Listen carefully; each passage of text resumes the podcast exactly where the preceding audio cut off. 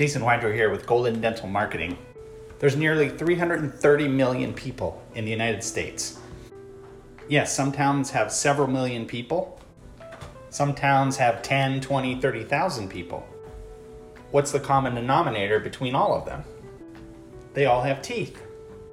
So anytime I hear a practice, dental practice owner complaining about not having enough business, the formula is simple. You're not reaching enough people. So the solution is to find the way you can best target and get to the people that are going to be loyal patients to your practice.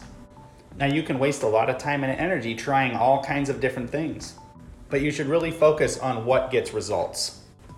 So make good decisions about your marketing, promotion, and advertising. And expand your dental practice. Jason Wydro here with Golden Dental Marketing. Thank you for watching. Look forward to speaking with you.